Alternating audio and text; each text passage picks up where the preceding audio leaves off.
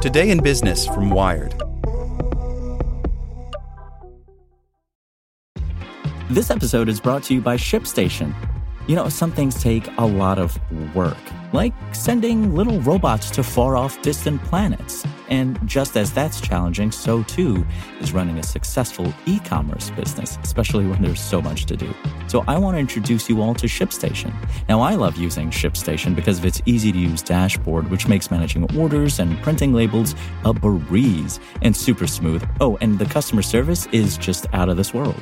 It's exactly what you need to help grow your business. Sign up for your free 60-day trial at shipstation.com slash technews. That's shipstation.com slash technews.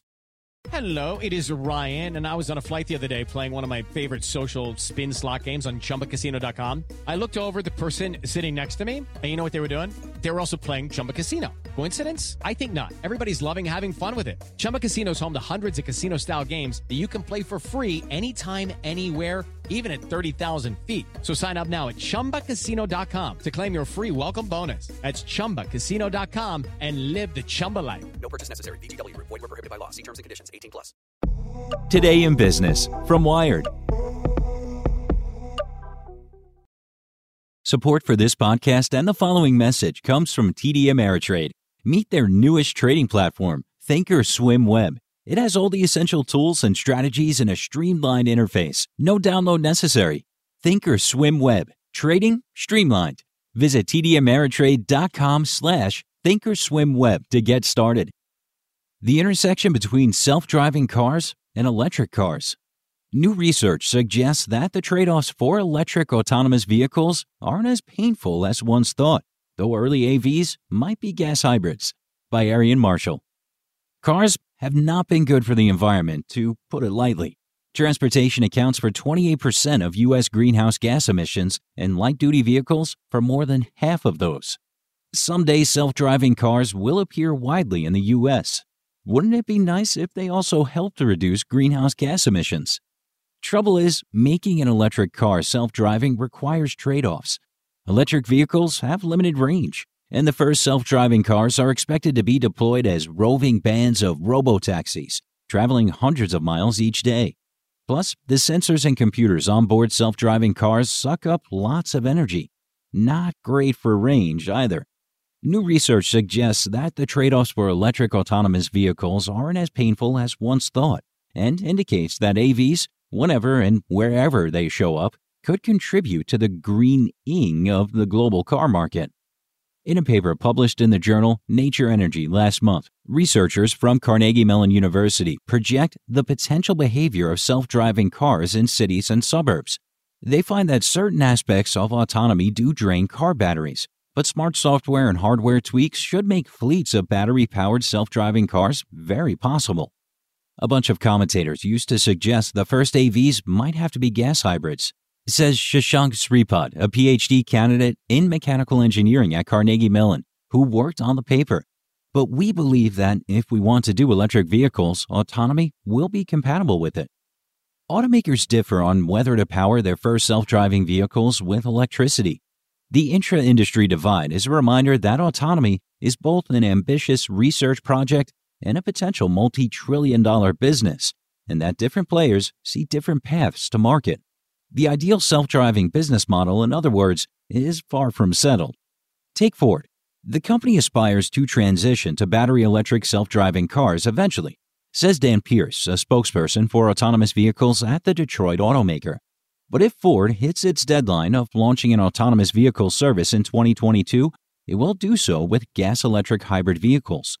For now, Ford's testing shows that more than 50% of a battery electric vehicle's range would be sucked up by computing power demanded by self driving software, plus the air conditioning and entertainment systems needed to keep passengers comfortable. Ford also believes that the fast charging required to run a fleet of self driving cars would degrade the electric battery too quickly. Finally, the car maker has crunched the numbers and thinks it would waste too much time charging electric vehicles, time otherwise spent transporting paying passengers. We need to find the right balance that will help develop a profitable, viable business model, Pierce says. Hometown rival General Motors and its self driving tech subsidiary Cruise have other ideas. Earlier this year, Cruise unveiled a six seat, toaster like electric vehicle it says will be the foundation of an eventual self driving ride hail service. Until then, Cruise plans to rely on an all electric Chevy Bolt, which it has tested in San Francisco. Cruise once intended to launch that service in the city in 2019. The deployment has now been delayed indefinitely. Rob Grant, the company's vice president of government affairs, says Cruise wants to make charging more convenient by building more charging infrastructure in city centers. Cruise says it owns 40% of the fast chargers in San Francisco. He also sees the focus on electric as a valuable part of Cruise's pitch to governments, particularly in California. A lot of regulators are focused on sustainability, he says. Our mission dovetails with the state's mission of reducing greenhouse gas emissions. Others have changed their tunes on EVs. Alphabet's Waymo launched its self driving ride hail service in Phoenix with hybrid Chrysler Pacificas, but it's shifting to all electric Jaguar I Paces. The company cited the vehicle's faster charge time when it announced the switch. The majority of vehicles running in Phoenix still have a person behind the wheel to make sure the tech is operating as it should. Still, others have been consistent. Tesla CEO Elon Musk has long pursued a fully autonomous electric car. Last week, he again asserted the company could achieve that goal this year. Most industry analysts are highly skeptical on the timing. The Carnegie Mellon researchers say modest changes could make electric vehicles a better fit for self driving. Constant starts and stops and the computations to control them tax battery range by 10 to 15 percent, they found. Programming vehicles to be smoother drivers would save some of that energy. Custom built chips for self driving cars should help manage energy more efficiently. In the suburbs, where driving is often faster, aerodynamics is a bigger issue, and unwieldy sensors like LiDAR reduce range by 5 to 10%. It would be nifty if hardware experts could find slicker ways to integrate those sensors into the vehicles. The researchers say there's plenty of work to do around self driving, and that it's not all related to technology. What we have not done is the social science aspect of it. How much would people be willing to pay for autonomy? Says Sripad. It's a question the business execs overseeing self driving tech are no doubt interested in too. Like what you learned? Subscribe everywhere you listen to podcasts and get more business news at wired.com/slash business. It is Ryan here, and I have a question for you. What do you do when you win? Like, are you a fist pumper?